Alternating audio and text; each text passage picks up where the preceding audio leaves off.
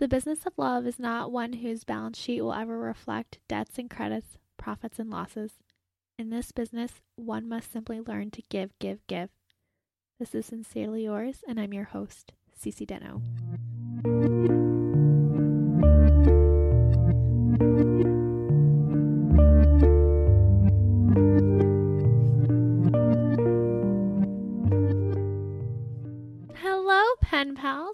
Welcome to Sincerely Yours, a podcast for making sense of making it through life, a podcast that focuses on change and progress through experience. I want to thank you for listening and finding Sincerely Yours.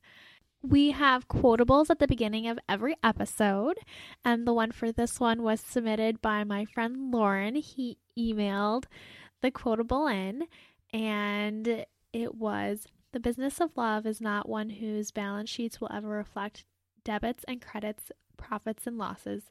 In this business, one must simply learn to give, give, give, which I think it's really beautiful and it says a lot about who he is. It is a direct quote from him, and he is so deep. Um, but I was so excited to see that I got an email, and that's an email he sent to sincerely yours at writeme.com. Of course, you can find me all over social, all over social media. Uh, on Facebook and Instagram at CC Knows It All, and on Twitter now at Sincerely CCD.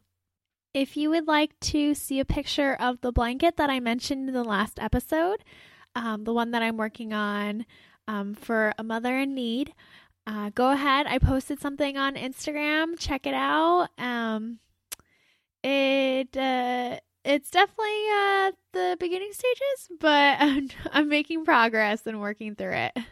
So, as I've also gone through in the past episode, I feel like time is barreling by, and it is shocking to me to find myself at the end of February, especially since this weekend I'll be running the Princess Disney Half Marathon again at Disney World. And so I was putting together some ideas for this podcast, for this episode, and I I really initially thought that the podcast would be a platform for other people, and I wanted to make it really welcoming. But in the process of making the podcast and um, looking within myself, I feel that I've actually changed a lot since I first started the podcast. And it's funny to think that there is always something that I'm working on, something that is going on um, I tell my boyfriend all the time, like, I'm just so tired. And uh, really, at the base of that tiredness, it stems back to my sleeping habits.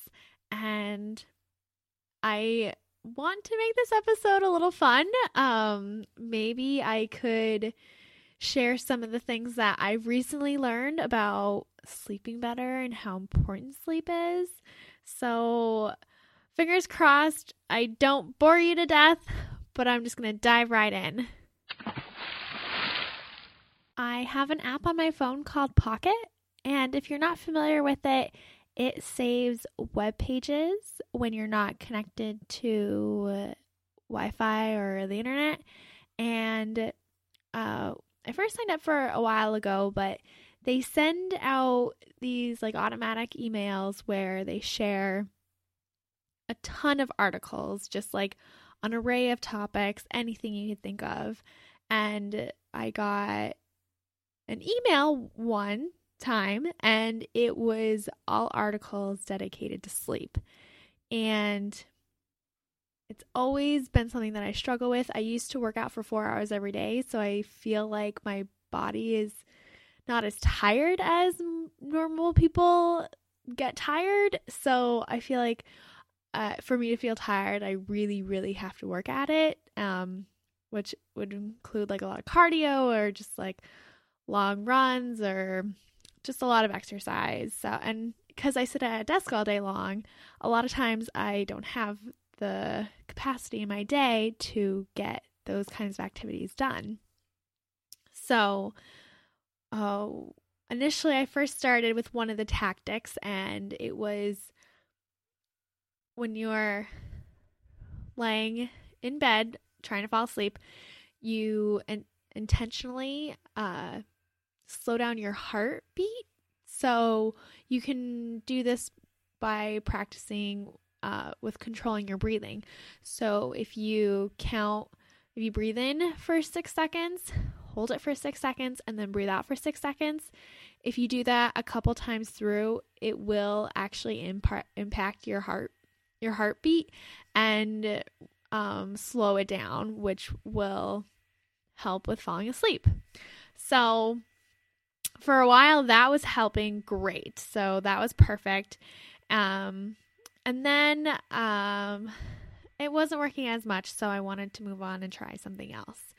So one of the articles, um, it said that you want to intentionally tire your mind, um, which is probably like why when you're laying in bed you can think of so many different things like oh I, I need to do this and I need to get that done and uh, I gotta go do this and uh, uh just, and you're mentally making lists and lists and lists. Well, that's what happens to me. so, uh, one another method was try counting to a hundred. So, uh, I have tried this many, many times, and it actually does help so much because you're concentrating and you're focusing.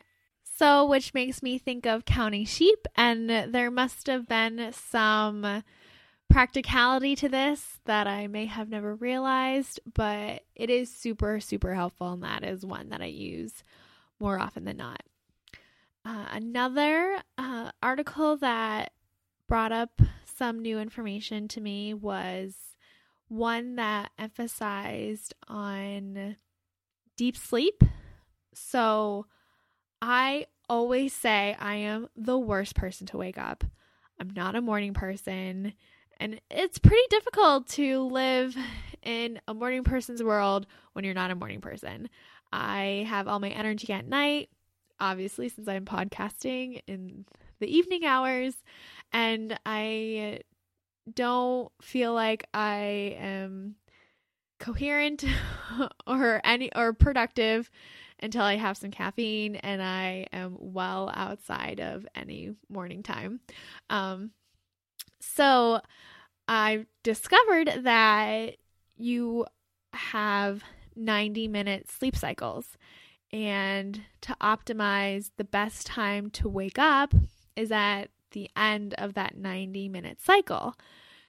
So before, I would always try to go to bed at the same time or wake up at the same time. This was horrendous.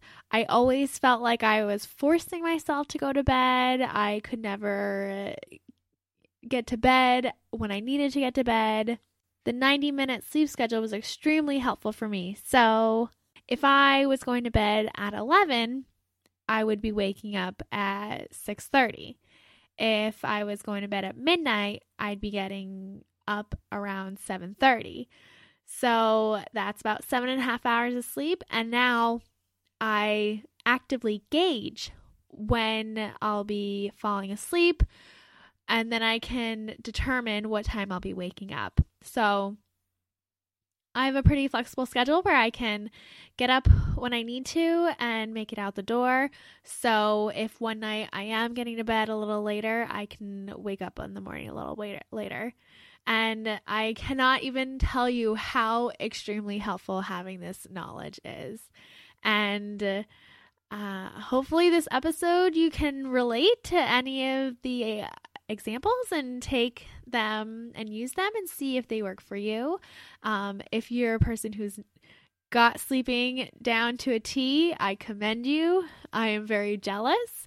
Um, but you can go ahead and take these examples as a piece of knowledge that isn't readily available and something that you might not seek out initially, but I am so thankful that the information came to me and I've used them for my benefit, and it's been extremely, extremely beneficial.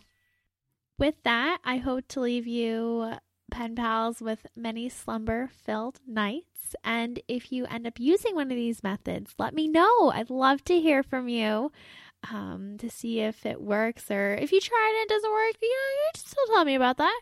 So go ahead, email me, find me around on social media, and uh, until next time.